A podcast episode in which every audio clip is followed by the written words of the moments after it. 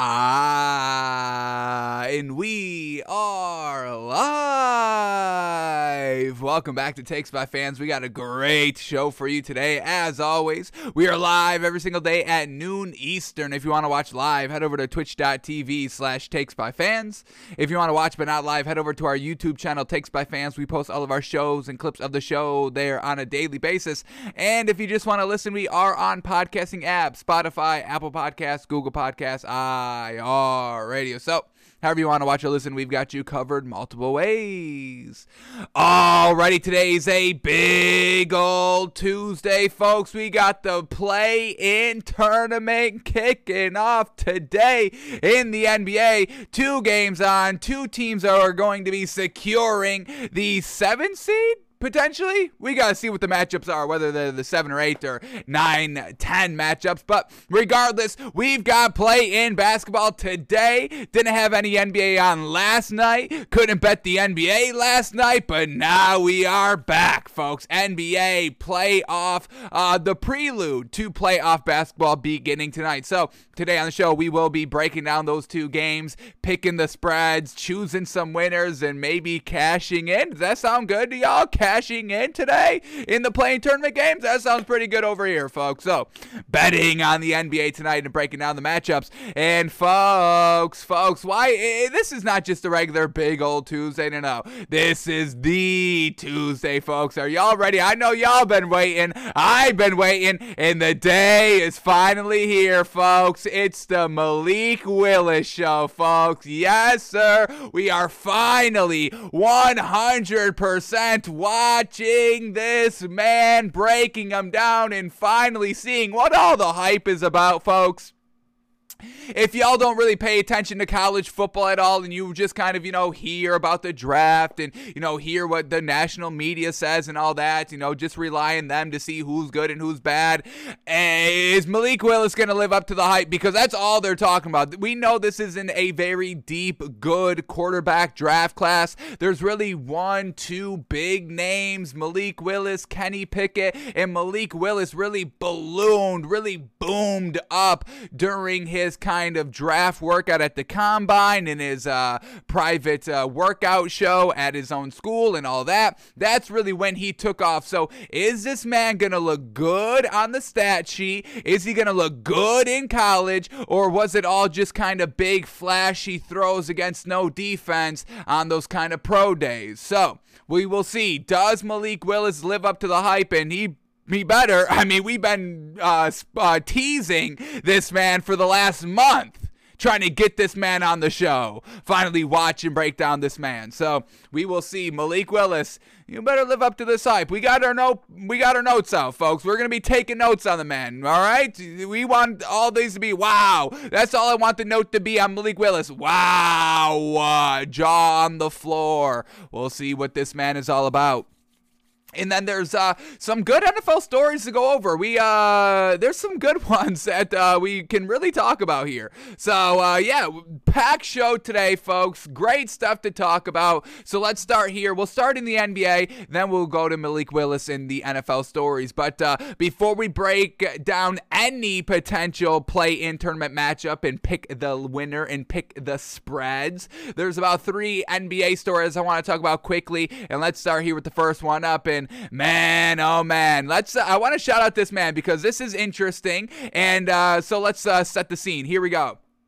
The Lakers, well, we can talk about this because this is the prelude to it. So here we go. The Lakers have officially fired Frank Vogel, the head coach of the Lakers. Now, this was, you know, rumored to be happening for like the last two months when the Lakers were like the 10 seed at, or the 9 seed, whatever they were, at like the All Star break. This is when all the rumors started to go like, hey, Frank Vogel's pretty much going to be on his way out, regardless of what happens with the Lakers, whether they make the playoffs, miss the playoffs, whatever it is. Frank Vogel Vogel was looking to kind of be the scapegoat for this Lakers season. And uh, then we just kind of kept seeing this Lakers team lose and lose and lose and drop out of the play-in tournament and all that. And we all knew Frank Vogel was going to get fired. And it ended up happening yesterday, folks. So Frank Vogel officially out as the Lakers head coach.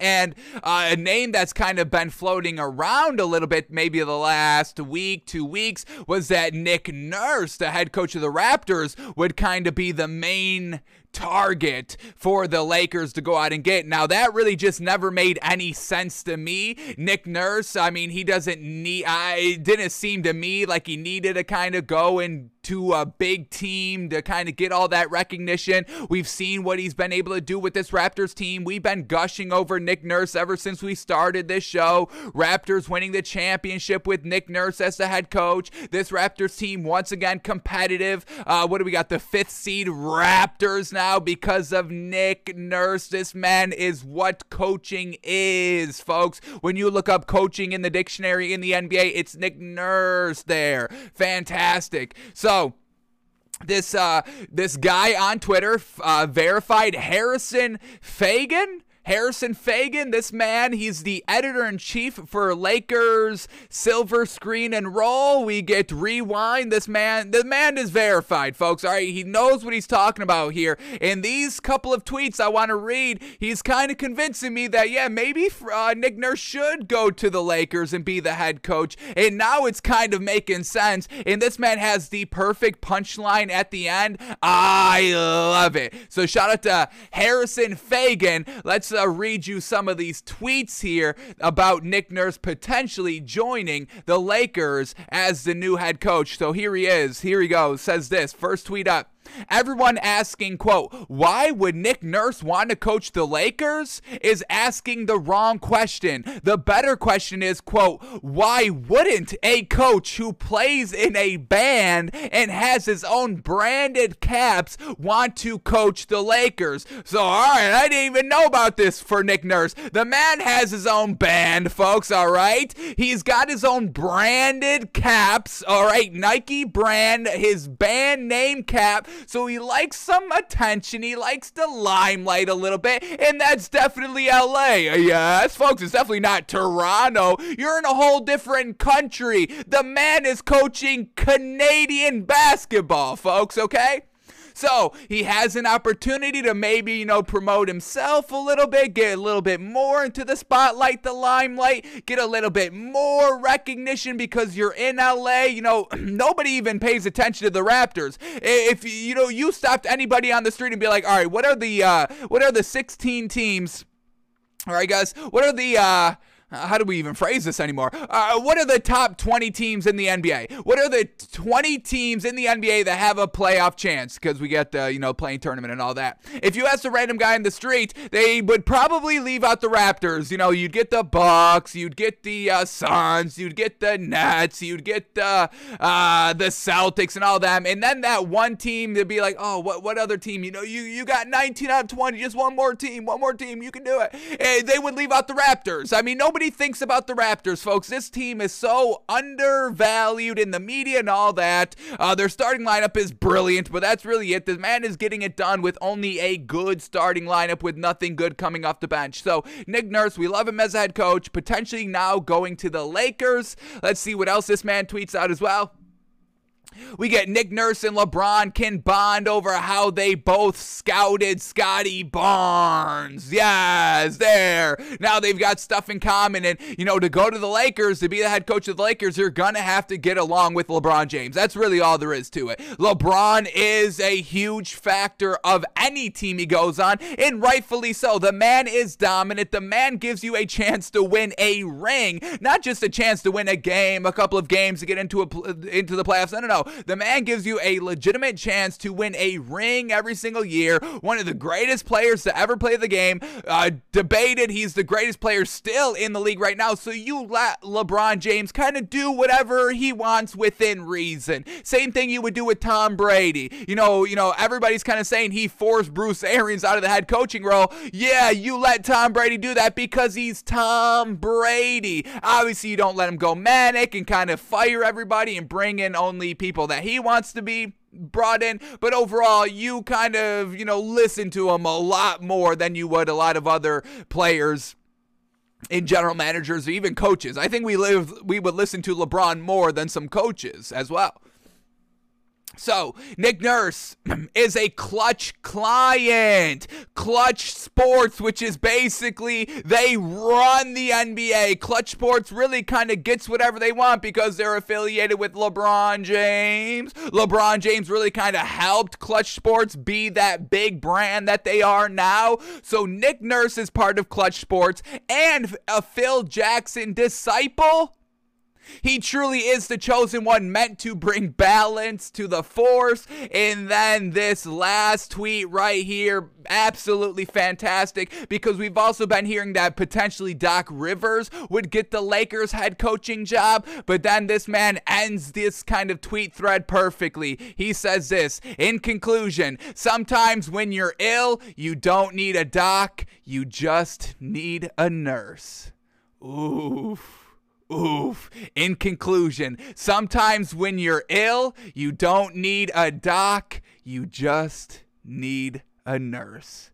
Man, oh man, is that poetic or what, folks? Man, oh man, Nick Nurse instead of Doc Rivers. Yes, yes, we've been telling you Doc Rivers is not a good head coach, folks. We know this. Absolutely not. We, we take any coach, um, especially Nick Nurse, who's hands down. What did we say yesterday? Hands down, no debate, nose down, ears down, eyes down, head down, chin down, arms down, fingers down, knees down, toes down, better. Nick Nurse is better than Doc Rivers. Erik Spoelstra is better than Doc Rivers. Ime Udoka, who's his first year head coach with the Celtics, is already better than Doc Rivers. Stop it with the Doc Rivers. That's the three. What? What? I, I think I forgot about this. Didn't I give y'all till last Friday to drop these narratives? Stop it with the Nets. Stop it with the Jazz, and stop it with Doc Rivers. Didn't we give you the ultimatum on Friday? I think Friday was like that last day. You must stop talking about one of those three stories. And I don't think any of y'all have stopped any of those three stories. So, the hell are y'all doing? I gave y'all an ultimatum and y'all are openly defying me? What The hell are y'all doing? The hell are y'all think y'all doing out there? So stop it with Doc Rivers. Sometimes when you're ill, you don't need a doc, you just need a nurse. So, yeah, I would love for Nick Nurse to stay as, you know, kind of the head coach of the Raptors. He's built something so special there. I would love him to kind of, you know, just stay there and kind of be like a Gregg Popovich. No, I'm, I'm, I'm the Spurs guy. This is where I am and this is what I'm going to do. And I'm going to bring championships on championships. I'm going to make this team a dynasty and I'm going to put this team on the map. He could do that for the Raptors. But, you know, if he wants to, you know, coach LeBron, get into a little bit of a better market, be in the United States coaching, I can't blame him for that. So, Nick Nurse, I think I'm kind of green lighting him to the Lakers. We'll love to see what this man could do with truly the biggest spotlight on him, but I think he can definitely succeed, folks. So, Nick Nurse to the Lakers, it's all adding up, folks. So we'll see if uh, that's what happens once we get a little bit uh, done with the season, once the playoffs end and all that. You know, these stories will be ramping up even more. But man, oh man, Nick Nurse to the Lakers, I'm kind of loving it, folks. I'm kind of loving it. Shout out to Harrison Faigen once again for kind of uh, turning us around. I, I think I'm buying it. All right, and then the last thing to talk about quickly here, we get uh, this. The Pacers could be a potential suitor to acquire Russell Westbrook this offseason. So it definitely s- seems like Russell Westbrook is not going to be a Laker. LeBron will do everything in his power to make sure LeBron, er, uh, to make sure Russell Westbrook is not on this Lakers team as long as LeBron is on this Lakers team next season. So they're already saying that the Pacers could be a potential suitor to acquire Russell Westbrook, and we really don't don't want that because once again the Pacers are not good. It's in the fibers of their organization of them not being a good team, not being able to win good games. That's really all it is. They can't even win any good games that they should be winning or even any good wins. They don't have any good quality wins. We'll put it like that. This team has not won a quality win in the last five years, folks, at minimum. So don't want Russell Westbrook going there, but where is he going to go? Especially after this season, folks. I mean, this man has is maybe even like blacklisted from the NBA of how just everybody piled on piled on piled on piled on top of this man all year long. Besides us, y'all know we didn't do that over here. We did not contribute to any of the piling on Russell Westbrook. So don't point fingers at me like you did it too. No, no, no. We did it. What are you crazy? We put our foot down as soon as it began. We said we will not not to have any part of this. What are you crazy?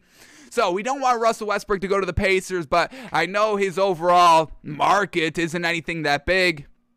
Hopefully, y'all didn't bully this man out of the league. That would be truly disappointing. But we'll see where Russell Westbrook goes. Definitely know he will not be a Laker next year. Don't want him to go and kind of end his career with the Pacers because that's just going to the graveyard, waiting to die. Not good. so just something to keep note of as we as some teams we should say head into their offseason pacers looking at potentially getting russell westbrook all right, those were all the few stories I wanted to cover today in the NBA. So now we can talk about the games on tonight, folks. Two play-in tournament games, and these are uh, okay. We get we get. Uh, is this right? Yeah, here we go. Okay, I was, I was that didn't look right. All right, but we refreshed it and we got it right. So here we go. We got both 7 8 matchups on tonight, 9 10 matchups tomorrow, and then we have the remainder on Friday. Seems to be the current schedule of the play-in tournaments. So, Let's talk about them, preview them, and see is there any good value here. Here we go. First game up, we got Cavs at the Nets. There is home court advantage this time um, to the higher seeded team. So Nets are at home. This is not a neutral court or anything like that, like it was uh, in the bubble. So, Cavs at the Nets. Cavs plus nine and a half. Nets minus nine and a half. Woof. Woof. Cavs plus nine and a half is truly calling our name. Once again, this Nets team, they don't play defense. But let's check the ins and outs for the Cavs. Oh, Jarrett Allen is out? No game time decision? Is that right? He's got to be game time decision. No, you're just going to rule him out like that? Jarrett Allen out Tuesday. Wow. Wow. 17 hours ago, truly confirmed. Jarrett Allen is a no go. They won't even kind of play the mental game of, hey, he's a game time decision, may play. Even, you know, if the Cavs knew he wasn't going to play, just throw that out there, be like, Nets, you should prepare. He's going to be out there, you know? But they're not even doing that. No, yesterday they told us, out. No, not going to play. All right.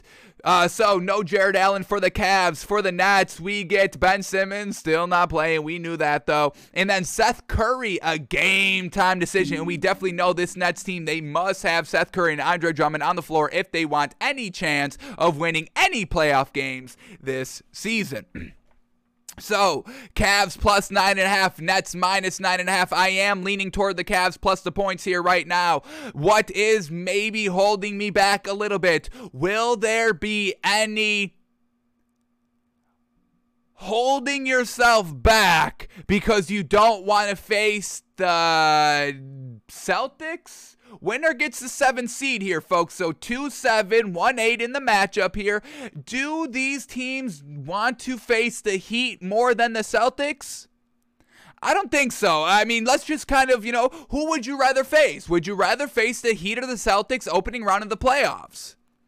I would rather face the Celtics just for the reason that is their depth. That's really it. We know the Celtics are great. Don't get me wrong. We we've been gushing over this team all year long. We love Jayson Tatum, but not having Robert Williams, you could try to take advantage of, and the lackluster depth. When when you're looking at the Heat, they have that great big. They've got Bam Adebayo, and they got that great depth that we always gush about. Tyler Herro, Gabe Vincent, now Duncan Robinson, exactly where he belongs. I mean, they've got the bench. They've They've got the great coach. They've got the superstars. So I would rather just face the Celtics. Now we know the Celtics got a great defense. Another reason why we would not want to face them. But just opening first round of the playoffs, yeah, I think we're trying to get that seven seed to try and face the Celtics to see if we can take advantage of their lackluster depth.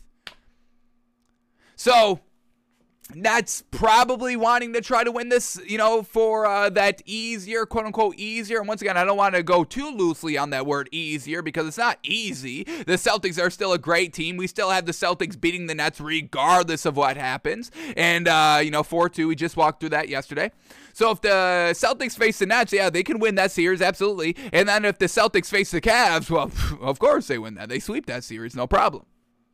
So, Cavs plus nine and a half, I think I'm going for it. We've seen this Cavs team be really scrappy. They've lost that scrappiness a little bit, you know, ever since the All Star break. You know, really is when it started to go downhill because the injuries started to pile up. But I think this Cavs team can dig in deep here. One game, be competitive. Evan Mobley, we need Caris LeVert to truly step it up. Kevin Love's got to go manic off the bench. Um, and then uh, Darius Garland, Evan Mobley, we got to have great production from them as well. But we've got the pieces here for the Cavs to, you know, put up points and to score and to be competitive. Once again, this Cavs team, they can play some good defense. I mean, this Cavs defense, I would say, is better than the Nets defense.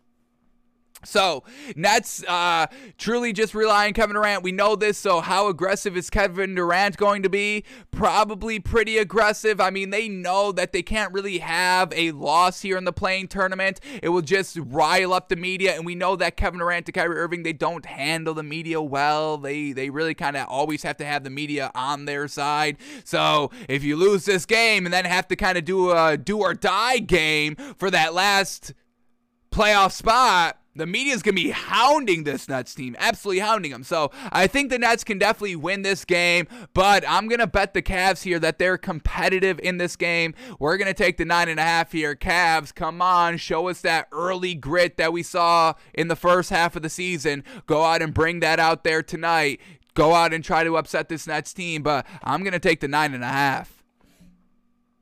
Alrighty, so we're taking Cavs plus nine and a half, and then we get the other game on tonight. Clippers, Timberwolves. Once again, winner gets the seven seed. Clippers plus three. Ooh, I love that. Timberwolves minus three. For the Clippers, everybody's good to go besides Luke Kennard. He's a game time decision, so we get Paul George out there. That's going to be big. And then look at this. Everybody's good to go for the Timberwolves. Woo! Woof. All right.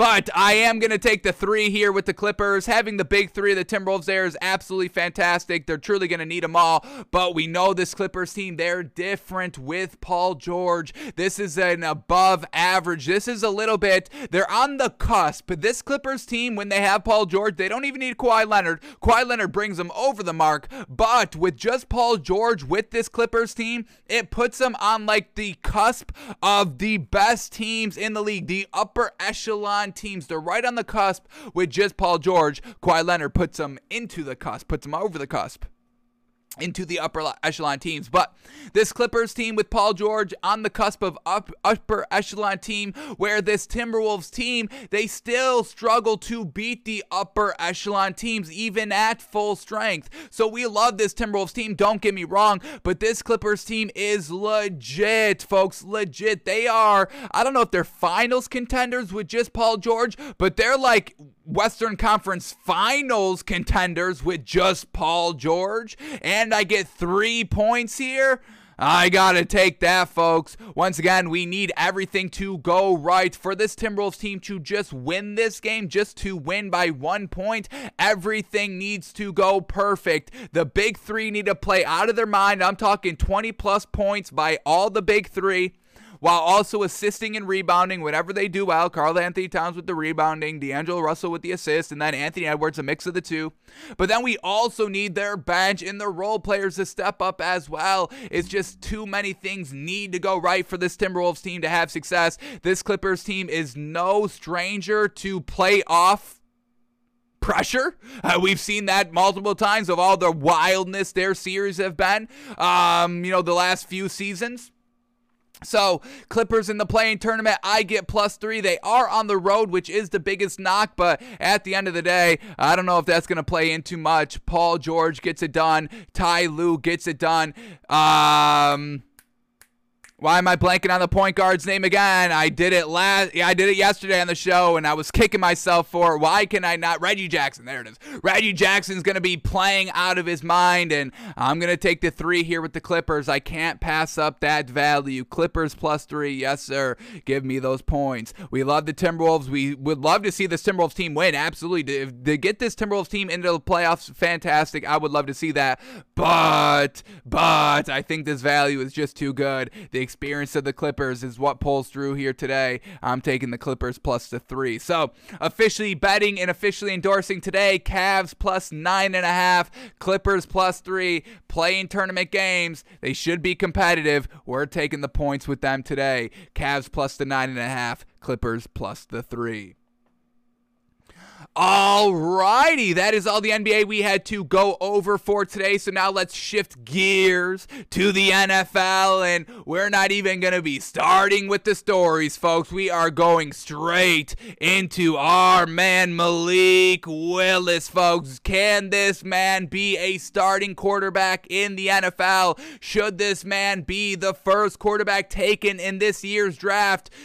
Should he be taken first overall? Should the Jaguars uh, dump Trevor Lawrence to get Malik Willis? Should we be having that discussion after we watch this man and break down his stats and tape?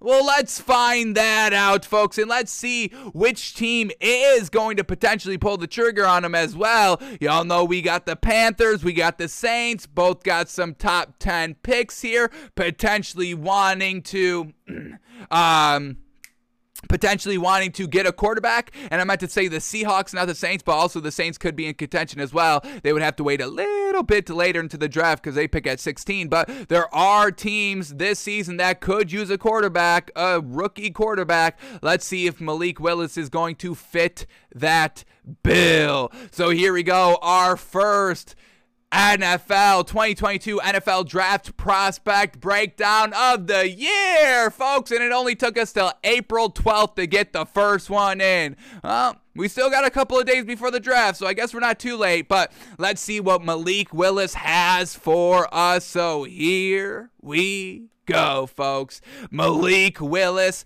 Auburn quarterback.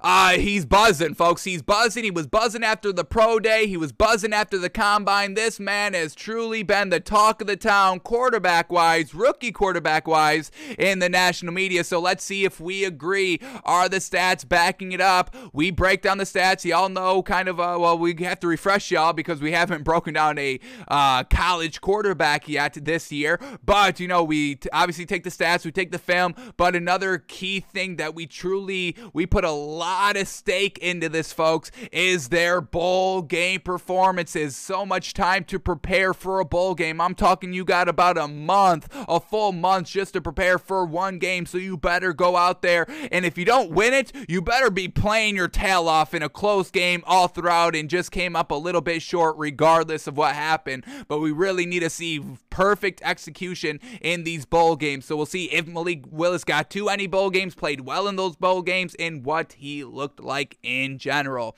So let's start breaking them down. Let's start with the stats and then we'll go to some film. Got some nice clips, got some nice highlight tapes from them and all of that. So here we go. Malik Willis started out in Auburn in 2017 2018, but he wasn't really playing there, folks uh, attempted seven passes, seven passes freshman year and seven passes sophomore year for 14 passes in total at Auburn. And he just wasn't getting playing time, so he decided to transfer to Liberty for his final two years. And uh, this is when he really picked it up. So, first two years in college couldn't fit the bill in at Auburn. And let's see who the quarterback was at Auburn 2017 and 2018. Who did he get beat out by? Is this man on the is this man in the NFL? Did he get beat out by an NFL level talent? Let's see. We had Jarrett Stidham and Devin Adams. Will Appleton. They carried five quarterbacks. They had Sean White, Will Appleton, Devin Adams, and then the highest big name, Jarrett Stidham, who did get into the NFL. But we know Jarrett Stidham, nothing really good from the man. Never really got an opportunity, but, you know, we've seen this man in action a little bit backing up, uh, I believe, for the Patriots. Yeah, Jarrett Stidham. We get Jarrett Stidham a, in a Patriots jersey. Let's see what quickly Jar- uh, Jarrett Stidham did in the NFL. Quickly bring this man up. Here we go. Jarrett Stidham.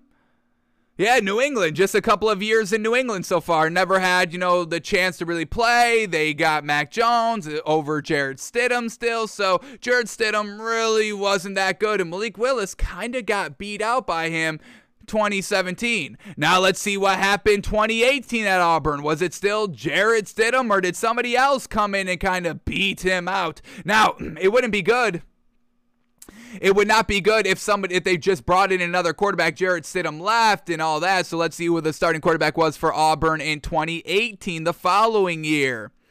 Here we go. We had Jarrett Stidham again, again. All right, 2,700 yards, 18 touchdowns, and once again, Malik Willis could not beat out Jarrett Stidham. All right, not looking too good right off the rip, but but he ended up transferring to Liberty in 2020 and ended up playing there. So let's take this man's stats from the 2020 season, his junior year at Liberty. He goes 64% completion percentage. Now, okay, that's still a little bit light, folks. Once again, 62 to 65, that's good in the NFL. But when we're talking college, folks, we really got to see like 67 to 70. That's really what's what's impressive in college, especially if you're going to go and play at Liberty. Independent. I mean, come on. You were at Auburn in the SEC, couldn't beat out Jarrett Stidham. Now you have to go to a lesser collegiate division, the Independent Conference and you couldn't really kind of fit the bill. I mean, we're talking about 64% completion percentage. That's nothing good. And why we have these higher bars in college, you may say, well, you know, shouldn't you have a lower bar in college? You know, it's a less professional sport. No, no, no. We've got worse defenses in college. Absolutely atrocious defenses in the college.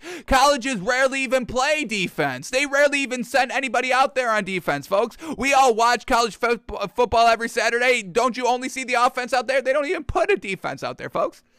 So only 64%. That's really light. That's really light. 2,200 yards. That's light as well. And we get 20 touchdowns and six interceptions. All of that just seems so light to me, folks. It's a little bit too light. Is this man a dual threat quarterback? Is this man rushing all over the place? Well, yeah, we get a couple of rushing yards. All right, now we're talking 944 rushing yards in 2020, and he had another 14 touchdowns on that. So, all right, overall 34 touchdowns, six interceptions. Do we get fumbles lost?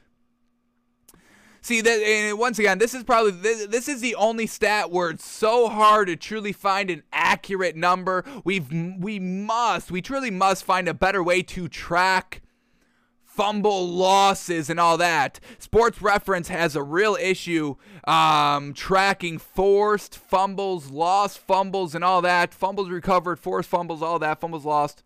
They have a real trouble. They have a real issue with tracking those, unfortunately. So we do have 14 touchdowns. We really can't see any fumbles here.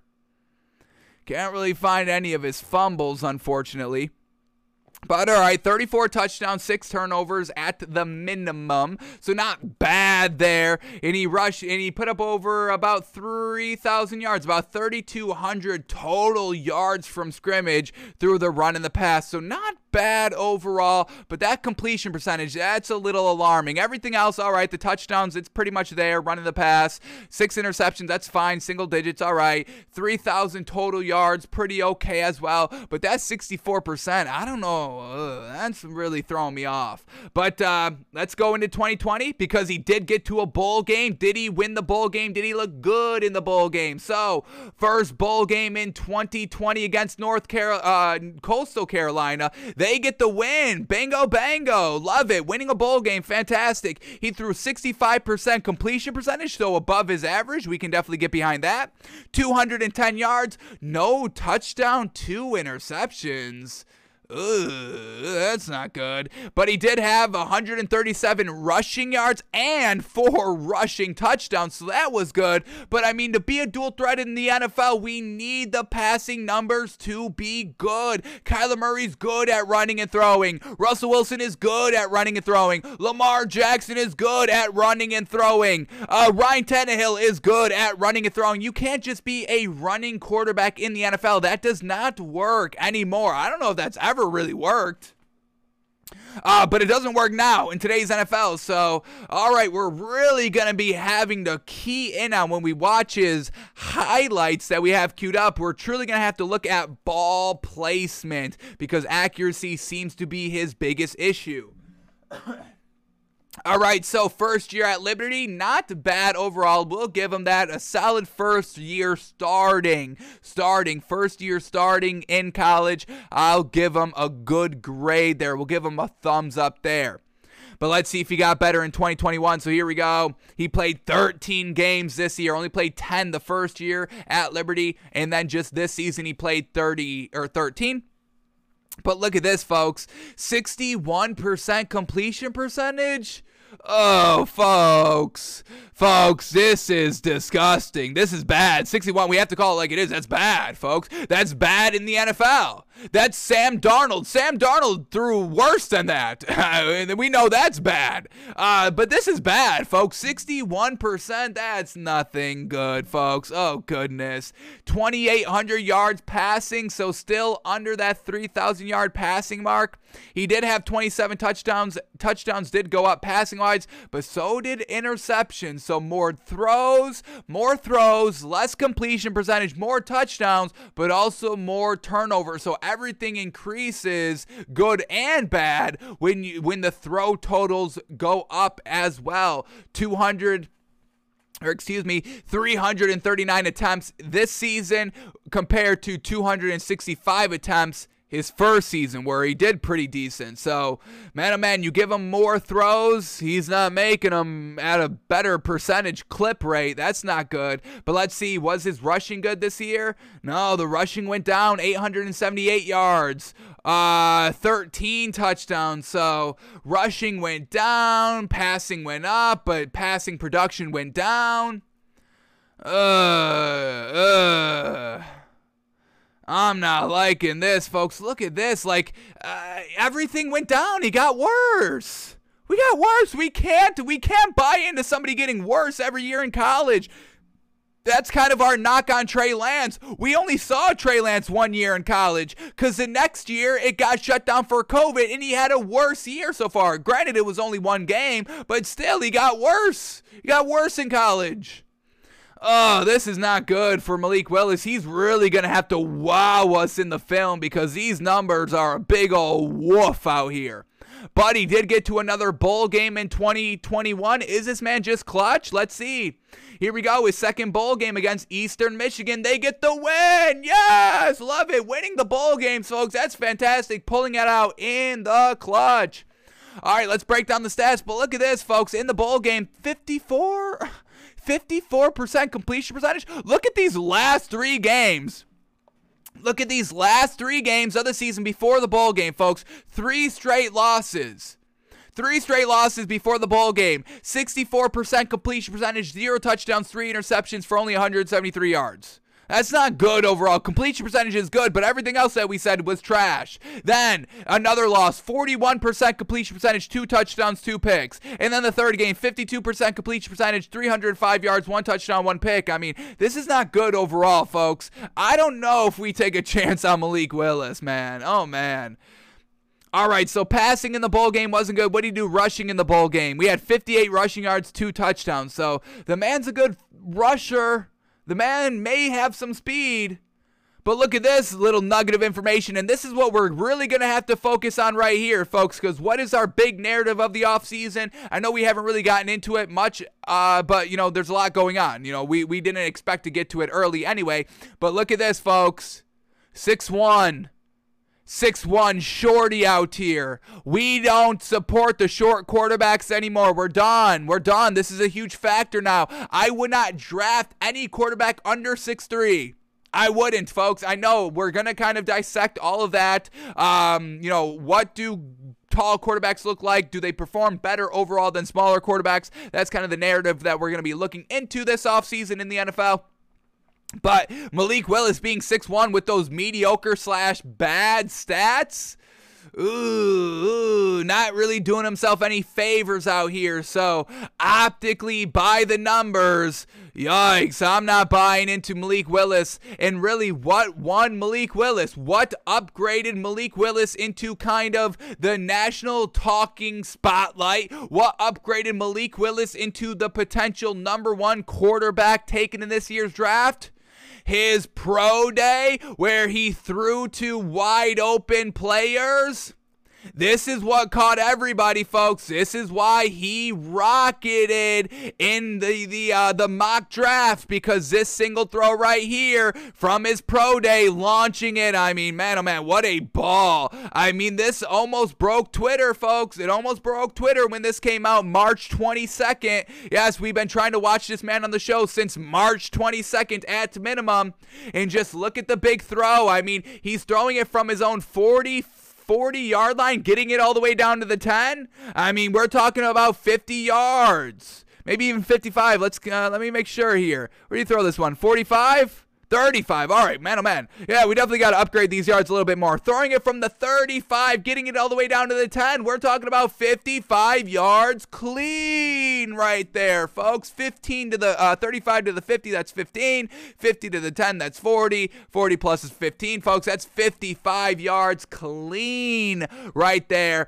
by Malik Willis. So, He's got a big arm. 55 yards clean is fantastic. But, folks, let's keep this in mind. Big throws happen all the day at the pro day. Let's go back to last season. Zach Wilson. Remember his big old throw that broke the internet once again? 35 down to about the 10. Almost the same exact 55 yard sling. This time, Zach Wilson did a little bit on the run, a little bit of the flip of the hips, where Malik Willis just kind of did it flat footed stepping into the throw, a normal release, not rolling out of the pocket. But once again, Zach Wilson didn't kind of blow everybody's socks off this season. And really, once again, Zach Wilson only got kind of talked about at the college level when he was at his pro day. That increased his draft stock and then when did people start talking about Zach Wilson in the NFL? When he had that big throw in the game against the Titans real early on in the season, that big throw to Corey Davis down the right sideline. He was slinging the ball all around in that game. The big throws. And did they lose that game? They lost that game still, or did they pull it out? Uh, against the Titans. No, they won. They won. Fourth game of the year, their first win. And that's when everybody started to talk about Zach Wilson because of the big throw. So let's not get too bogged down by one or two big throws, especially at a pro day. That doesn't really tell us the full picture. And we saw um, Zach Wilson after that Titan game. It's not like he continued to get better and better and better and better and better from those big throws to Corey Davis. No, he didn't really show any improvement from that point. That was his best game of the season, his best performance of the season. 61% completion percentage. Uh, that was his second highest. His actual highest was against Jacksonville week 15, but once again, that's against Jacksonville. See? Oh, Carson. Oh my goodness. Do you see what happened, Carson Wentz? So don't don't feel sorry for Carson Wentz at all. Please, I'm begging y'all, do not feel sorry for the man because Zach Wilson beat Jacksonville week 16 with 63% completion percentage and only 100 yards passing. So please spare me on Carson Wentz. He got what he deserved, folks. Jim Irsay had it right. The man is a fool. The man is a clown. He ruined this team. He ruined the locker room. Nobody's got faith in Carson Wentz anymore. Let's digress a little bit. But yeah, Zach Wilson was only talked about after that Titans game and then nobody really kind of updated their thinking. In my opinion, everybody's still holding on to that Zach Wilson versus the Titans, just like everybody was holding on to Zach Wilson at the pro day, at the uh, at his pro day at BYU. Don't hold on to Malik Willis's pro day big throw. It doesn't tell the full picture. So now that we have all this in mind, let's see what this man is doing out on the field. We've got Malik Willis's 2021 highlights. The numbers are not good. He had a big throw at a pro day, but maybe this man just pops off the screen. Maybe the receivers were bad. They were dropping all the passes. Maybe this man threads the needle so perfectly that we are going to be picking up our our jaw off the floor, but he's gonna have to show us something special to make up for those numbers because I cannot support and endorse and get behind those numbers. So here we go, Malik Willis. What do you got? Show us what you've got. Here we go, Malik Willis's highlights. You better show us something good. I need pinpoint accuracy from start to finish, and this is an 11 minute highlight tape, so you've got a lot of chances. So here we go, folks. Malik, Malik Willis first throw. He's airing it out a little bit out here, launching it from his own 40, uh, from the opponent's 45 yard line, getting it all the way down to the 10. Nice 35 yard strike, and this one is on the money, pinpoint accurate, bingo bango. Receivers about three yards open, which is once again an open by a mile in college. Once again in the NFL, you're only about to get a half a step, a full step at max, about two steps in front of the defender to be open. So the fact that these receivers are already three, three, um, uh, you know, three feet of separation. I mean, you know, that's easy. Three steps of separation. That's a little bit of an easier throw. But all right, still good accuracy. Here we go. Malik Willis in the red zone, taking off first. Look at his speed, and it's some good speed so far. Wide open. Nobody really kind of giving him chase, but overall, that's some solid speed. We can see it. All right, here we go. Next throw up. Once again, going deep. Nice uh, boundary throw, getting, getting it over the corner. Once again, about three step of separation. Malik Willis back in the red zone. The little bit of the um, read option attempted there. Little bit of a look design quarterback run. He beats everybody to the corner and squeaks in for the touchdown. So once again, patient runner. He knows the system of, you know, kind of running out of the backfield, that whole kind of uh, read option, run look that we all know NFL quarterbacks do all the time.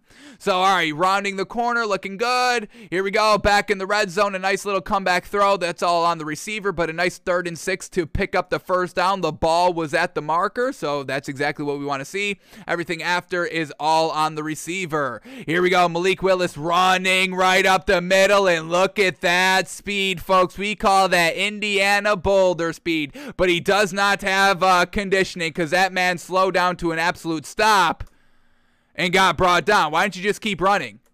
Why don't you just keep running? Why'd you try to go back inside? So the man does not have a lot of adjustment to him. The man doesn't have a lot of quick cuts to him. The acceleration is not there, but he does have a little bit of Indiana boulder talent running right up the middle between those two defenders before they converge, before Indiana Jones gets smushed by the uh, by the closing door. He slides under it, grabs the hat that fell off as well. That is the Indiana Jones boulder shoulder move. You love to see it. All right, here we go. Malik Willis with the fake screen and then run with it. And once again, it's some good speed. The man is looking quick. Um, if we have to rank them, we say Kyler Murray's the quickest, Lamar Jackson's two, and uh, maybe yeah, Malik Willis could be number three on that list. Faster than Russell Wilson, faster than Ryan Tannehill.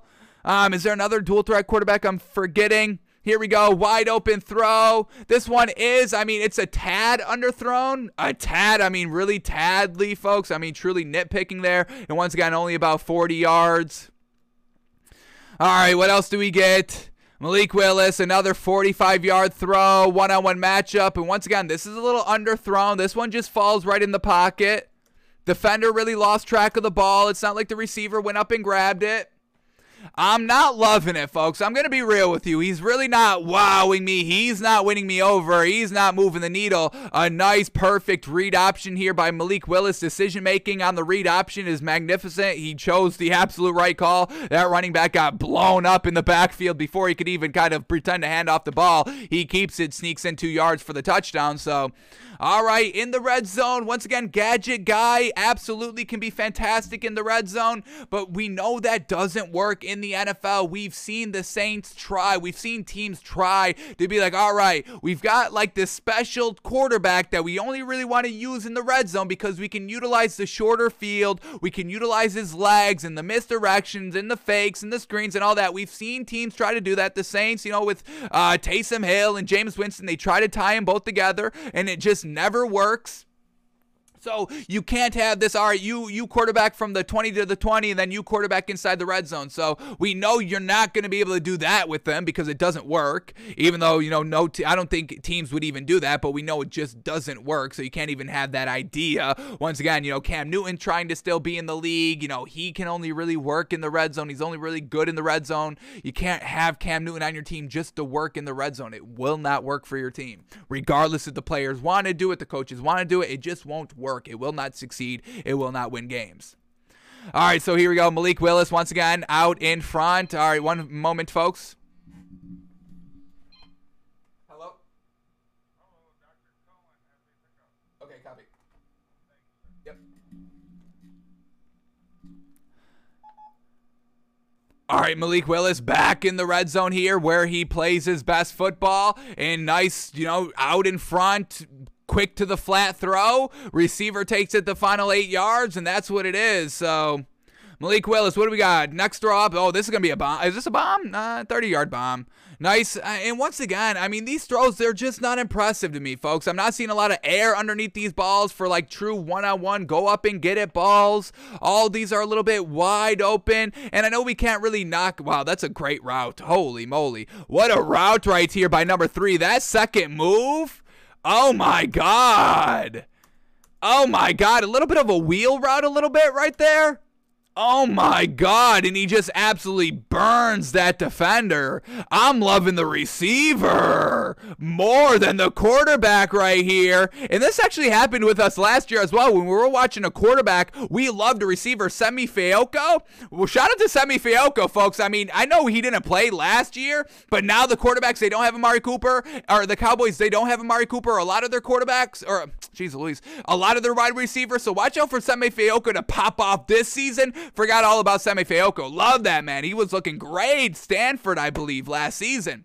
But yeah, let me get him number three here. I'm loving number three of Liberty. Screw Malik Willis. Go draft this receiver. That second move on the the just a quick looked like it was just going to be a quick out to the right, but then he does a wheel route off of it in that second move. Sheesh. That was brilliant. Absolutely brilliant ran route right there. Let me go. Hang on, hang on, folks. What game was this? What game was this? Let me see if I can bring up this man's name quickly. This was against Syracuse. All right, let me go to Malik Willis's game against Syracuse here. Let me see who scored this touchdown. Who's number three scoring touchdowns out here? What do we got? How, how, uh, what do we got? 21, 14, third, fourth quarter. Here we go. Who is number three? Because I'm drafting him. I'm drafting him. Fourth quarter. Uh, here we go. Demario Douglas. Demario Douglas. Is he draft eligible? Only five eight. He's only five eight. Oh, all right. We might have a problem here. Five eight. I don't know if we can do five eight. Jeez. Five eight. Oof. That was a great route. Man, oh man. Demario Douglas. He's three years in. He's three years freshman. How are you three year freshman at Liberty? How does that make sense? Um, I know eligibility, folks. Okay, but he had 701 yards last season, six touchdowns. Yeah, yeah. So I don't know if this man is draft eligible because he was still a freshman. Let me see if I can bring this up. Can I just Google the man's name? Demario Douglas. Draft eligible. Eligible. We got anything on him? Demario Douglas. Watch out for the man, folks. Douglas has evolved into more than a slot receiver for Liberty. You tell it, newsadvance.com. I'm already seeing it, and that was only one play. Alrighty. So I don't think he's draft eligible. Maybe coming back next year. Hmm. All right. I'll do a little bit more research on this man to see if, if this man's going to be making the draft this year. He has to wait till next year. But I'm loving Demario Douglas, folks. Let's keep that man a little bit on notice. All right. What else do we got here? Throw to keep throwing to Demario Douglas. The man's got six touchdowns. I want to see them all. All right. Nice little comeback route. Nothing really on uh, Malik Willis. I'm just not. He's not living up to the hype. I'll tell you that. He's not living up to the hype for me. Well, a little bit of a broken play right here, trusting his receivers, but he didn't even throw to the receiver that had his hand up. So, you know, is that good? Here he goes, launching it out. A nice high point ball. Who went up and got that? That's not Douglas. Oh, it is Demario Douglas. Look at Demario Douglas go up and get this ball at five eight.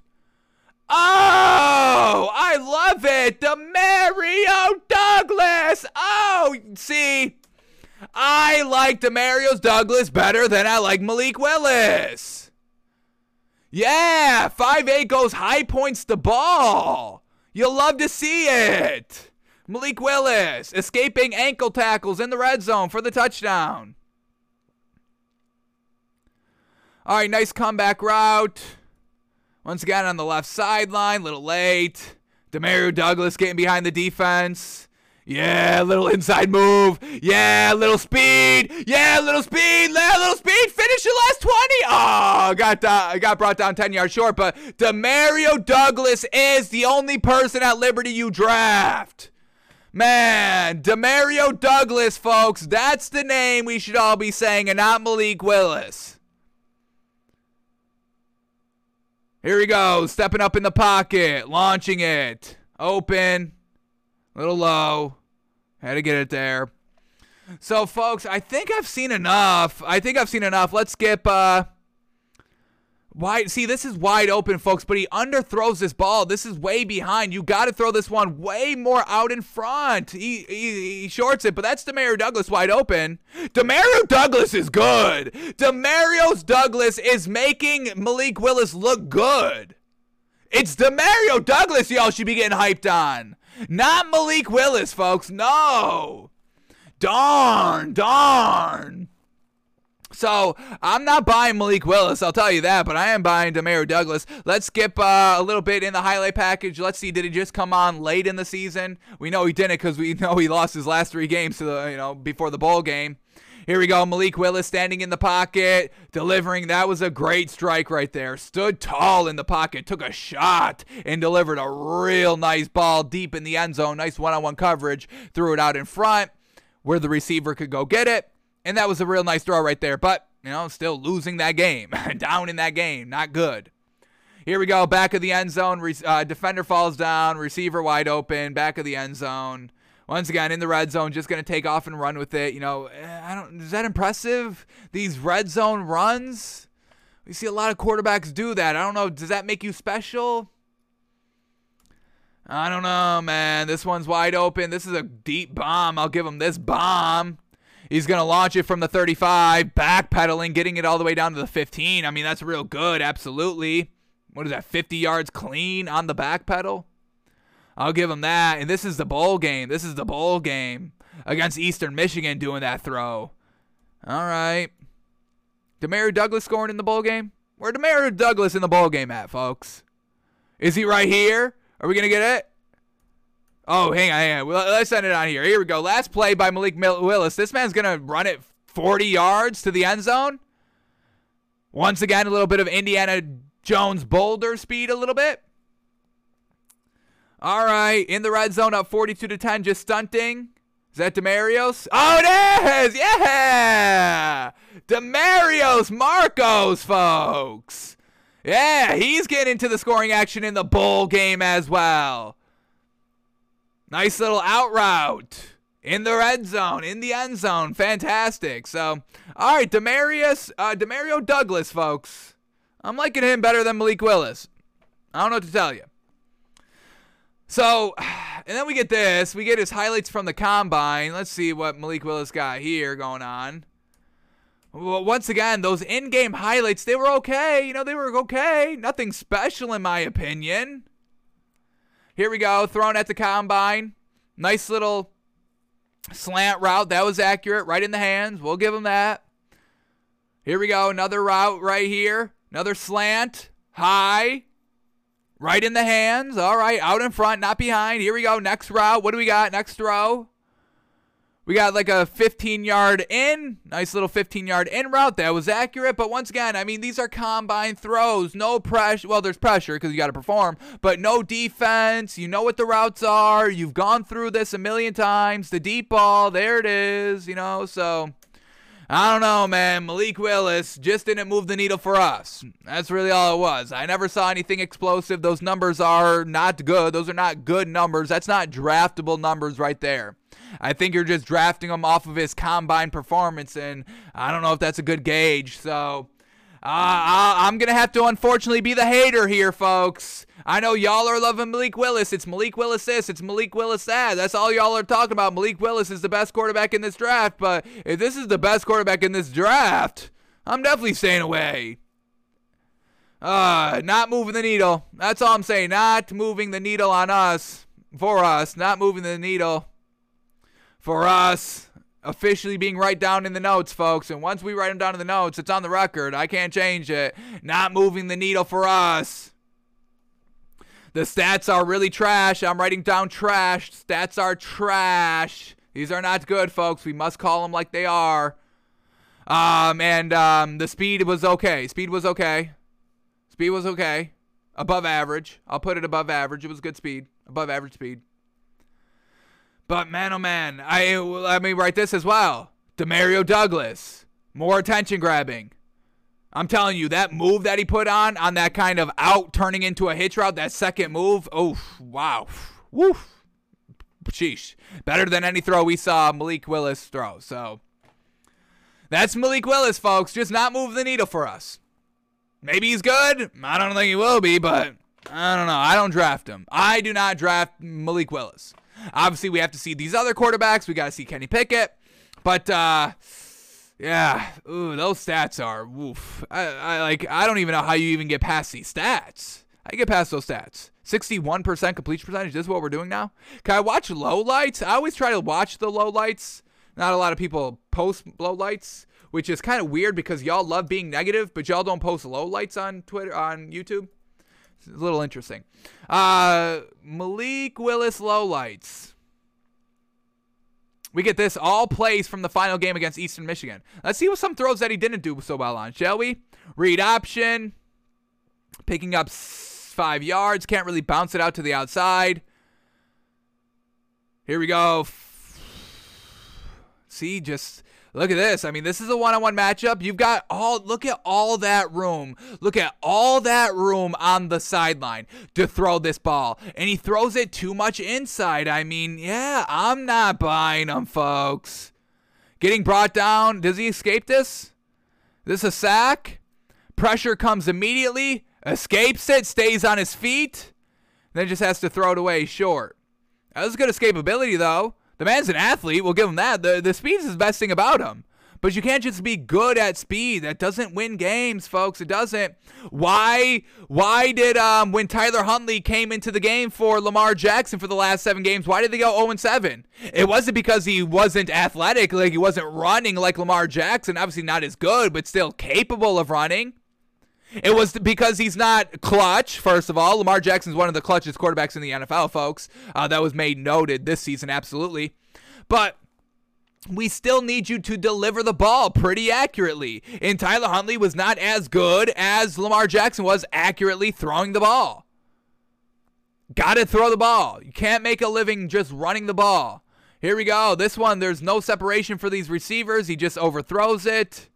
Once again, I don't mind him taking these chances. That's one-on-one matchup, and look at this. Uh, Demario Douglas getting the getting the flag. Yeah, yeah. Demario Douglas drawing the penalties. Love to see it.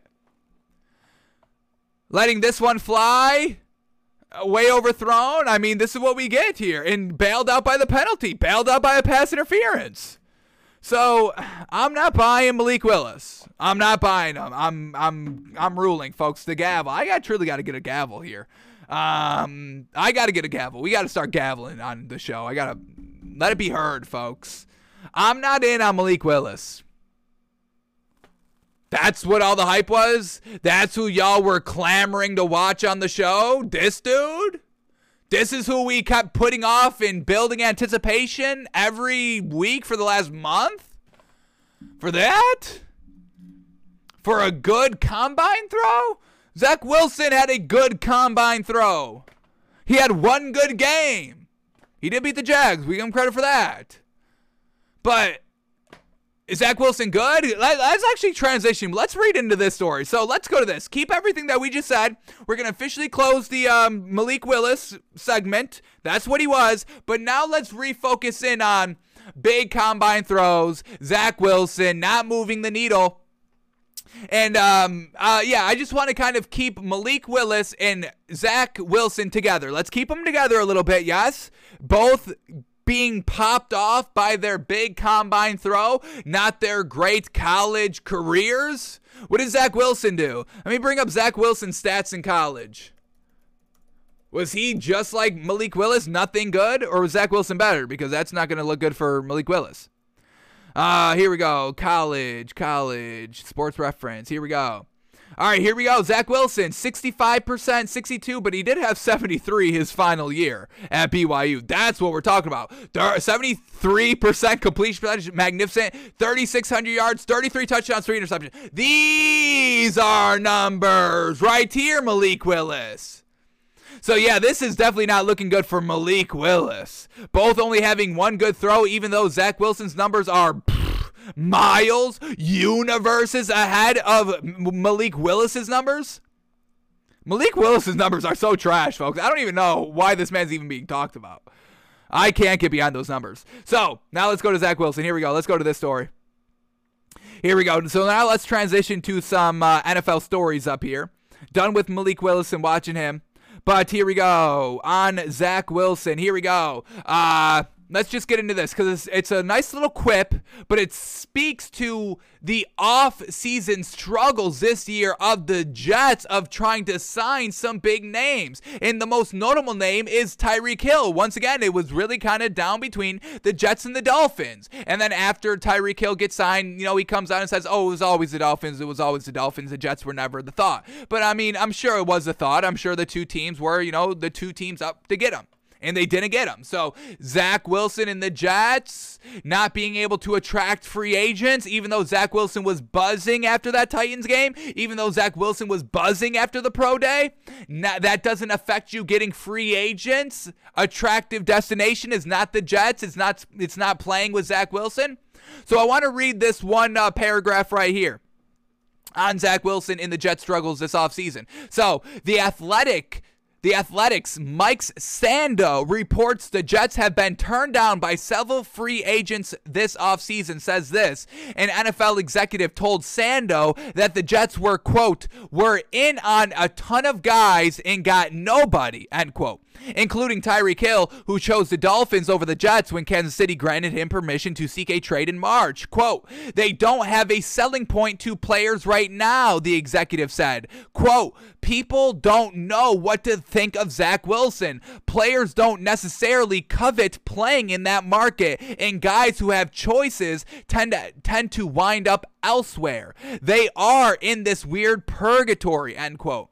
New York this offseason has signed second and third tier free agents like Tyler Conklin, CJ Uzomah. Um, let's not let's not disrespect CJ Uzomah, tight end university out here calling him tier two and tier three choices. I think we upgrade CJ Uzomah to tier one category. So Mike Sando, don't get on our bad side. Don't get on our bad side disrespecting tight ends out here. We we wave this flag proudly every show. Yes.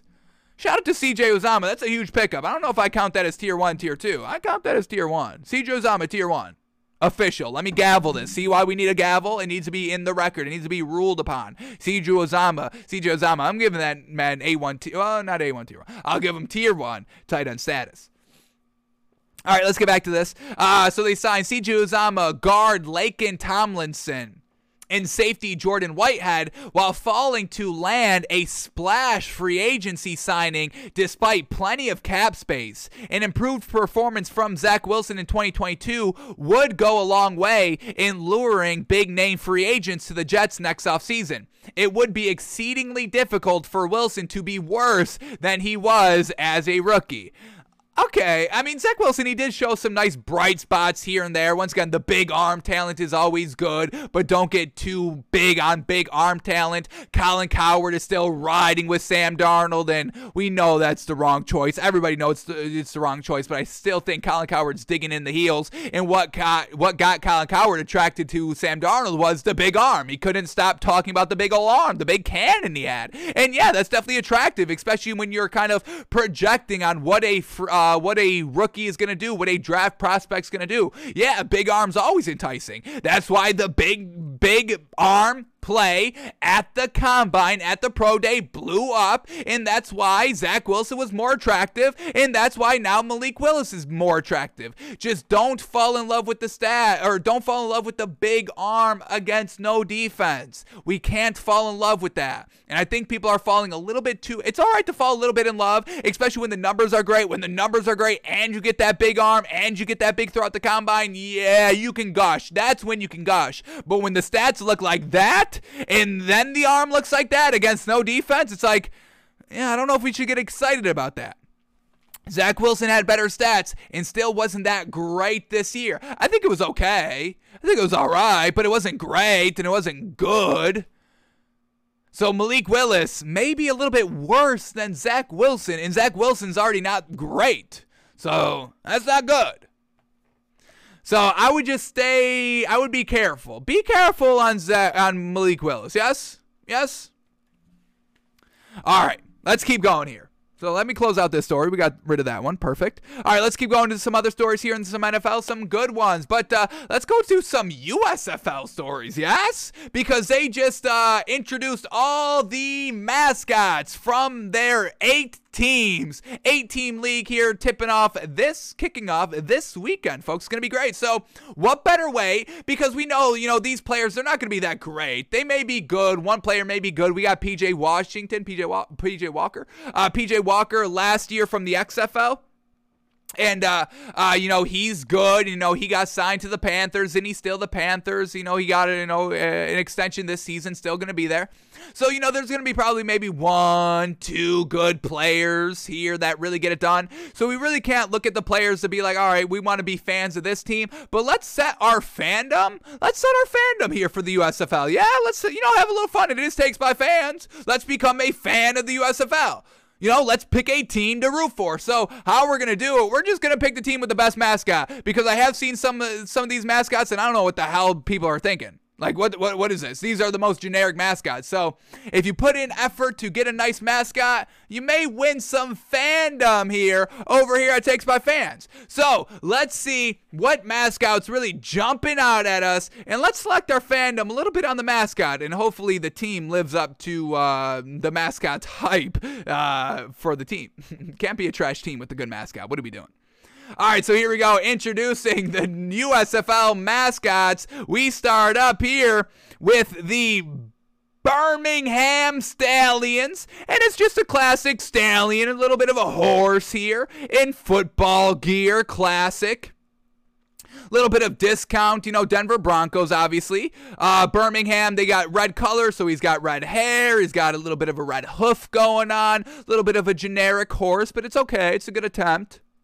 All right, then second mascot up here, we got some cowboy from the Houston Gamblers. Looks an awful lot. The face looks an awful lot like Woody. I will say that. I like the nice uh, ace at the top of his um his hat strap. What do they call that? People that wear like a hat, like a strap on a hat. I don't know what they call that, but on his cowboy hat, he's got a nice little card ace, ace of spades. Uh, nice there and he's throwing up some uh, some peace signs, some uh, some two finger salutes. All right. So the Cowboys looking pretty good, or the Gambler, excuse me, Houston Gambler looking pretty good. All right, then we get this. and I'm, I, I love this one. What do we got? This the New Orleans Breakers. Ooh, I'm loving this one's my favorite so far. Absolutely, a nice little chill dude, like a little bit of like a Frozone ass, like a yeah, radical. Imagine like uh, you know Frozone instead of saying, "Honey, where's my super suit?" being like, "Yo, toots, where's the suit, baby?"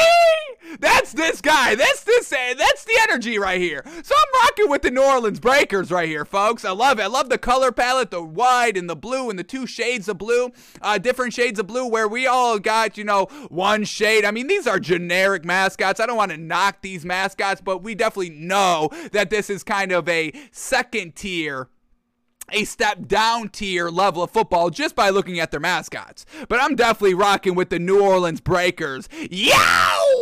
Radical, dude! Yes, I'm loving it, folks. Exactly this man's energy. I love it.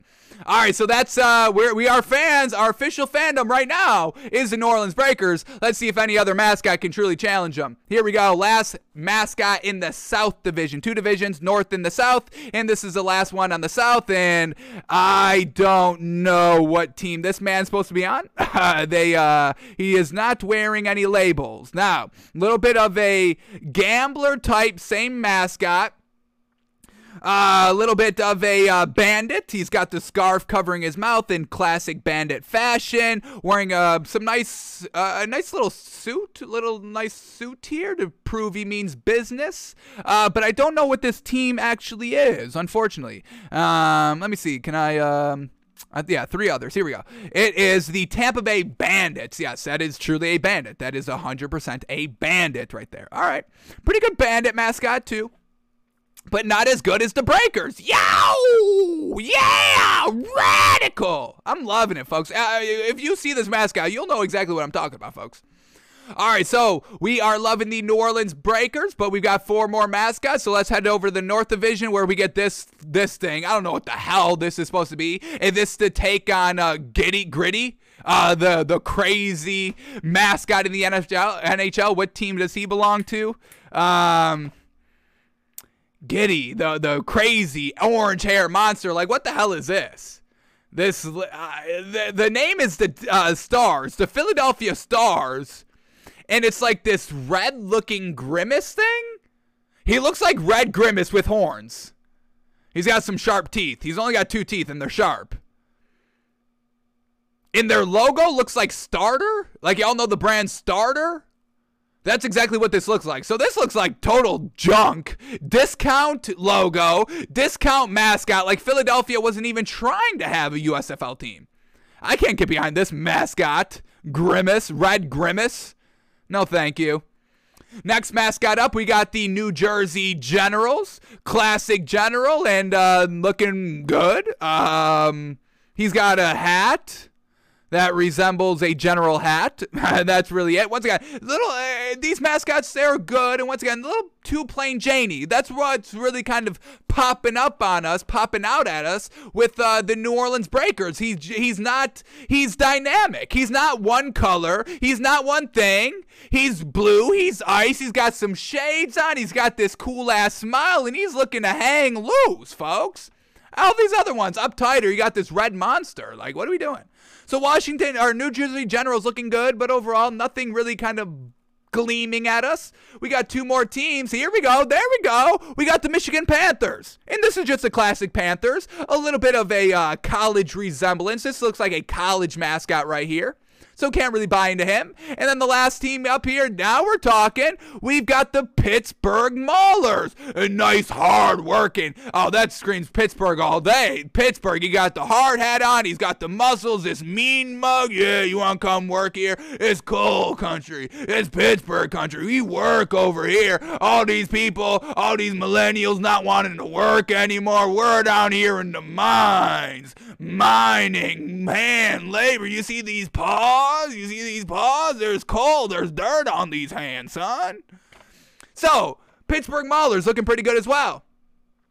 So um, I would definitely say that's my second favorite, but I can't get over the Breakers, folks. I'm loving the Breakers. I am drawn to the New Orleans Breakers. So congratulations, New Orleans Breakers. We uh, you are the official team. I'm gonna make y'all the. Y'all want to be the official team? Usually we don't give away f- official teams with no charge. Usually we want a little bit of a partnership, some money coming in. But congratulations, New Orleans. We're going to make the exception. The New Orleans Breakers are the official USFL team of Takes by Fans, baby. You've got yourself a fan, and I'm definitely going to be decked out. In, uh, do we have to do a USFL like uh, backdrop? Do I got to get Breakers gear? Do I got to get a Breakers flag? Do I got to start making Breakers canvases? Who do we got on the Breakers? Let me bring up the Breakers squad. Who's our quarterback? Hopefully it's somebody good. Breakers. Let me go. New Orleans Breakers. I don't love the name. name's not the greatest, but you know we can we can rock with it. New Orleans Breakers roster. Let me see this. We gotta at least have a good quarterback. Yes. Yes, please. I'm hoping. I'm hoping. All right. Um, we got Jonathan Adams, wide receiver. All right. All right. Where is uh, where's our quarterback? Where's our quarterback at? We got Johnny Dixon, wide receiver. Jordan Ellis, running back. Yeah. T.J. Logan Jr., running back. Quarterback, we got uh, Kyle Sloter and Zach Smith. All right. All right. I don't know them. I don't know those two quarterbacks. So we'll de- we'll deep uh, we'll dive a little bit deeper into the New Orleans Breakers a little bit uh, maybe later in the week before Saturday and uh, that kind of USFL tips off. But uh, I'm loving the Breakers, folks. Loving the Breakers. New Orleans Breakers, welcome to Takes by Fans.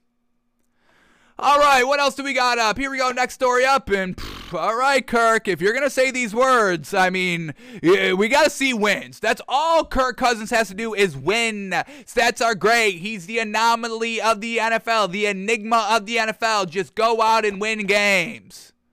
Here we go. Kirk Cousins wants to quote unquote earn the right to retire as a Viking. So, all right, Kirk, put up or shut up. The wins must come. Kirk Cousins, he does have a spot. Like, honestly, Kirk Cousins has a spot at the table for top 10 quarterback in the league. I know it's crazy to say, folks, and I, that's it. That's why it's the enigma. That's why it's the anomaly. You have to go and look at this man's stats. That's all there is. I know, just looking at the wins and the lackluster postseason runs, I get all of that, folks. We've been saying that all the time.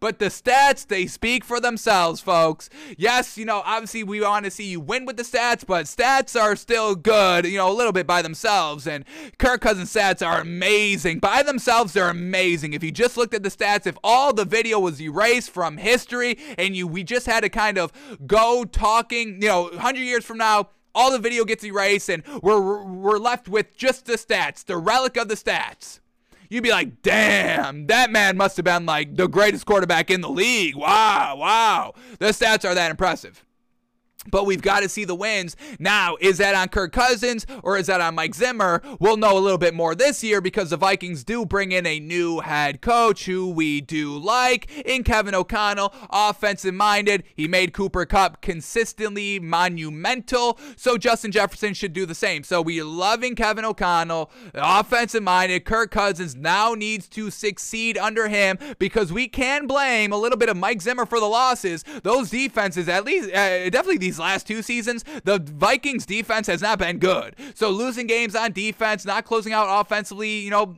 uh, fourth quarter because you don't have that offensive minded head coach. I mean, I I think I would be comfortable putting all the blame on Mike Zimmer if if the Vikings have immediate success this year. I could put it all on Mike Zimmer and we can move forward with Kirk Cousins is a very very very good quarterback from here on out. But we have to see really kind of success right off the rip for that to happen. But let's see what Kirk Cousins is truly saying here. Um, he wants to earn the right, and that's kind of his whole statement through these quotes here. So, hey, put up or shut up. I mean, if you're going to put yourself out here, you know, putting, you know, all these words saying, hey, I want to kind of truly dig down and dig deep here, then you got to prove it. And we got to see you get better. Or this is just all a junk and garbage words just to kind of get, you know, praise, a little bit of virtue signaling, if you will. So, Kirk Cousins, if you're going to be talking like this, and we'll examine the words and what he's using, but if you're going to be talking like you were talking in that clickbait quote, we're going to hold you to that. Absolutely. So here we go. Kirk Cousins, what do we got? Let's read the first lead up. The extension keeps Cousins tied to the Vikings through 2023, but the 33-year-old quarterback said Monday he hopes he never leaves Minnesota, saying, quote, "The short answer for why I signed the contract extension is I wanted to be a Minnesota Viking. I wanted to help create some cap space so that we would put together a roster that you do feel really good about. It's just always trying to find win-wins. I think uh, we'll try to find a win on the football field. How about we start at that win before you start looking for win-wins? How about you just get a win? Yes? Back to the quote. It's just always trying to find win wins. I think it was a way to create a win win, and then hopefully that leads to a lot of wins this fall. So, yes, if you're trying to create even more win wins, hey, I'm taking, you know, creating more cap space for more players, for better talent, so we can win. This is all on Kirk Cousins. So, Kirk Cousins talking big game right now. I'm trying to create win wins. I'm trying to win. So, if you're trying so hard to win, you better be winning. Another quote says, quote, my mindset was really to be a Viking. I would like to retire as a Viking, and so I would like to play play my way into that, if you will. I know I've got to earn the right to do that. Yes, you've got to earn the right and earn the right with wins, not these garbage st- or these garbage time stats. Next lead up Cousins will be 35 at the end of his contract, and unless he retires earlier than most starting quarterbacks of his era, he'll need another deal. Saying, quote, if I could draw it up, it'd be play well enough that you never have to play or wear another jersey anywhere else. I'm going to work really hard to try to make that possible. So look at Kirk Cousins right here. He's telling us what he does. If I could draw it up, it'd be play well enough that you never have to play or wear another jersey anywhere else. Play well enough. That's Kirk Cousins' bar. Just play well enough that nobody questions me. And that's exactly what he's doing right now. Just well enough where you're keeping him on the team, signing him to one more year. One more year. Let's give him one more year. These sets are good. One more year. So Kirk Cousins knows the game. He doesn't need the wins. The wins just come with more pressure. Look at Aaron Rodgers. You know how much pressure's on Aaron Rodgers? So much pressure. We we hold him to all that pressure, and he's a little floundersome. He's a little floundersome on the pressure. And it took until uh, Aaron Rodgers' final deal to get that big payday, 50 mil a year. Great. Finally it came. Even though that his stats are good, and he is a winner. In the regular season, he's a winner. Postseason wins. He still wins in the postseason. Still got to give him a little credit for that. Gets to the championship games. That's where we run into trouble. but Kirk Cousins knows the game. Play well enough that you never have to play or wear another jersey anywhere else. Play just well enough that they're willing to give you one more year. Play just well enough that they're going to sign you to that four year deal. Play just well enough where everybody speculates that you're such a great quarterback because the stats show so. Play just well enough where we made the playoffs one year, didn't make them another year. Well, let's give them one more chance. Just play well enough. So is Kirk Cousins playing everybody? Is Kirk Cousins just playing well enough just to skate by because that's what he knows the game is? Plays better, gets more wins. Now we're expecting more wins. What do we expect out of Kirk Cousins? Uh, do we even have any expectations? I don't have any expectations on Kirk Cousins every year. Six wins? That's my expectations. Yeah, you know, Kirk Cousins can win six wins. So that's pretty much it. Six wins. Oh, more? Wow, that's surprising. Wow, he's good then. Maybe he's got it figured out. Underperform. Have the narrative be underwritten. Under deliver for the most part. Over deliver one year, got to the playoffs. You know, Minneapolis miracle down the sideline, Diggs sideline touchdown. Great call. Great game. Oh, we uh, won a playoff game. Look at that. Oh, oh. I think Kirk Cousins playing everybody, folks. I don't like that quote right there. I don't like you playing me. Don't play me like that. Don't play me. I see right through what you're trying to do, Kirk Cousins. We see what you're talking. Okay, okay. Final quote. Let's read the final lead up. Here we go with new coach Kevin O'Connell importing the Sean McVay style offense to Minnesota, Cousins is in a spot to enjoy his best season in Minnesota. It would be a start to earning that next contract to remaining Vikings, says quote. It's staying healthy. It's playing at a high level. It's protecting the football. It's making plays. It's leading your teammates. It's playing with poise, toughness, all the things it takes to be a great quarterback.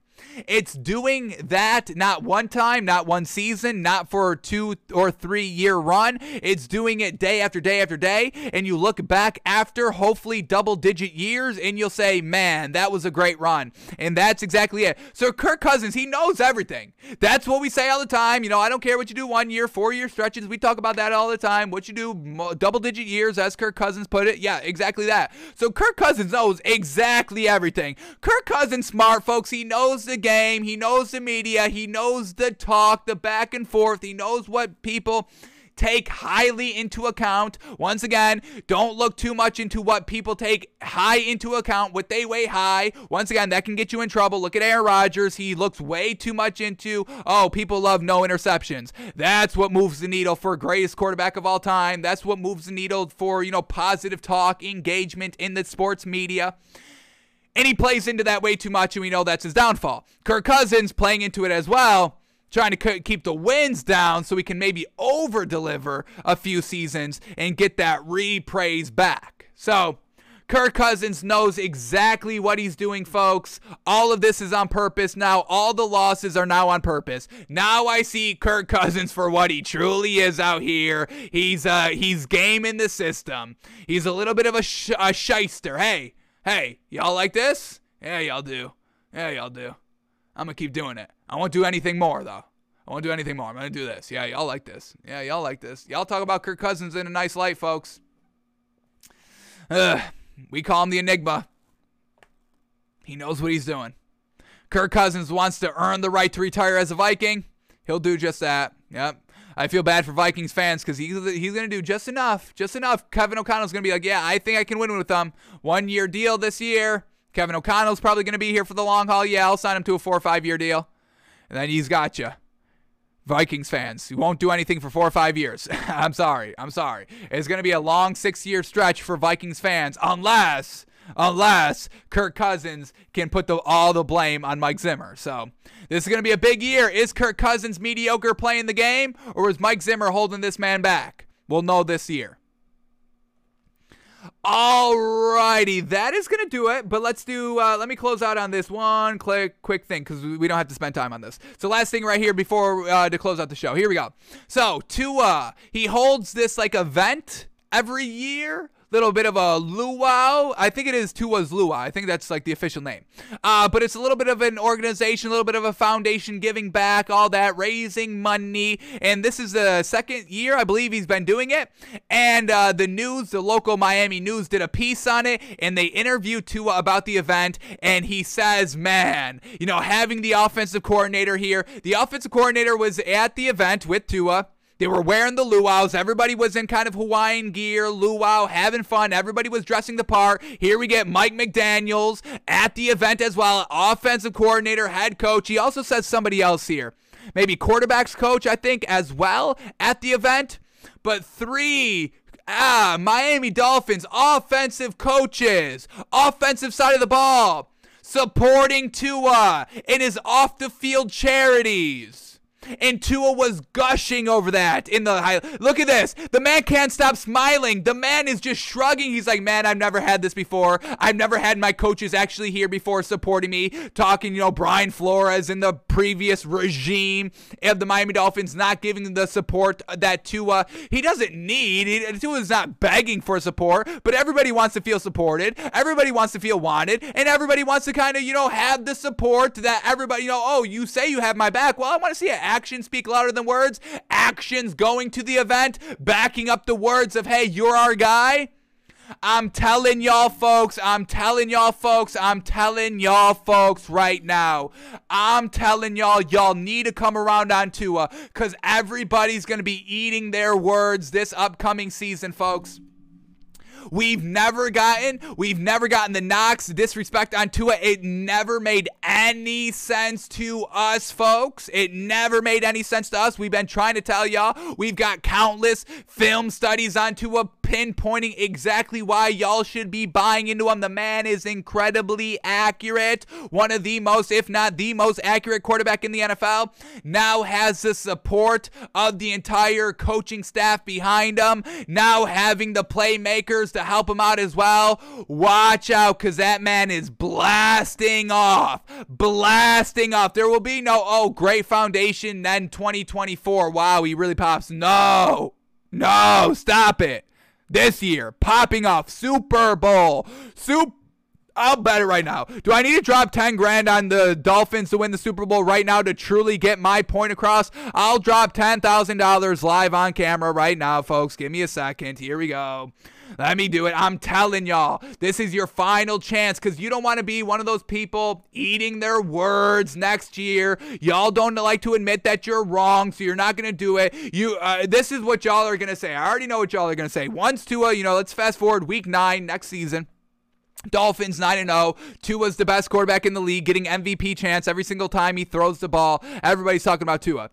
Everybody that's doubted Tua, they're going to be like, well, we I didn't doubt Tua. That's going to be what they say. I, I wasn't doubting Tua. I just needed to see if he could do it.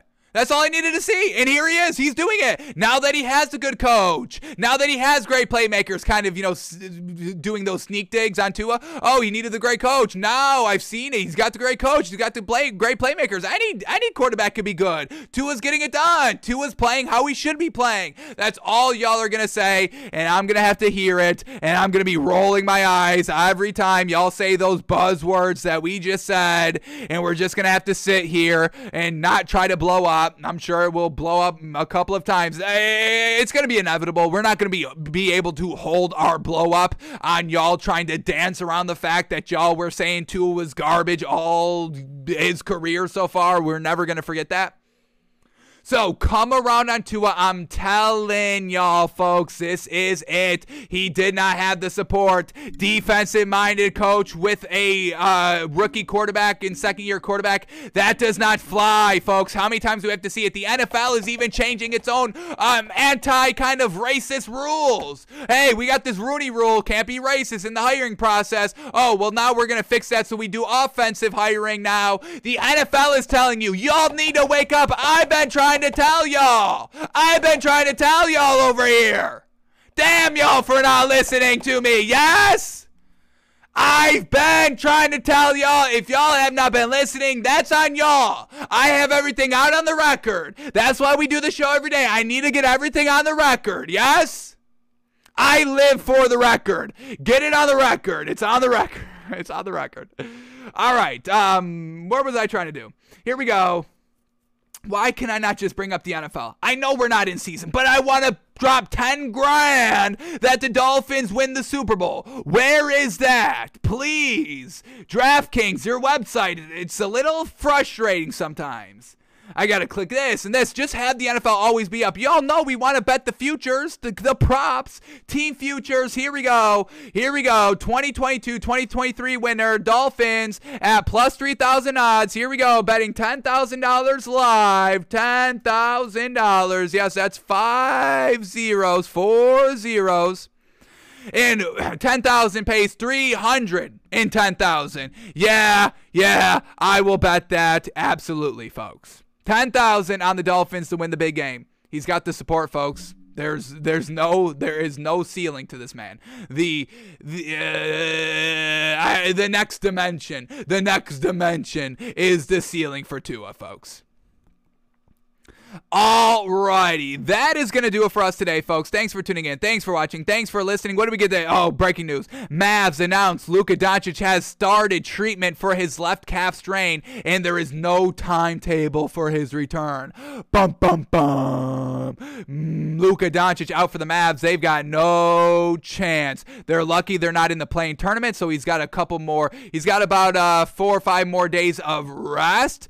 Uh, they also are lucky they have to face the Jazz, so they have a little bit of wiggle room in that uh, series because we know the Jazz are not reliable or consistent or clutch. But it's not going to be good for their long haul dreams of winning the ring this year. Damn, damn, damn. All right. What else do we get breaking before we get out of here? Before we bounce up out of here? Um, anything? Alrighty. All right, nothing else breaking. But uh, we got uh, play-in tournament games tonight, folks. Ways to make some money. We're taking the points of both the games. Cavs plus the nine and a half. Clippers plus the three. That's how we're gonna try and make some money tonight. And then you parlay that. Whatever you win today, whatever you win tonight in the NBA, folks, you bet it on the Dolphins winning the Super Bowl. Yes? Do we have an understanding? Bet whatever you want tonight, and then take the winnings and bet it on the Dolphins to win the Super Bowl. All right, now that we're all on the same page of how to become rich, um, we're going to get out of here, and we will see you back here live tomorrow noon Eastern, where we break down the play-in tournament games. Uh, we talk some other stories, and uh, maybe we get cracking on another draft prospect. Sound good? Kenny Pickett better than Malik Willis? Uh, it's not that hard to be better than him. Um, if you're worse, yikes, yikes, yikes. All right, folks, we'll see what we'll, we'll see Kenny Pickett tomorrow, hopefully, and see how many days we have to uh, put that off. But all right, folks, we are out of here. Have an absolute great one win some money. We'll be back here tomorrow, folks.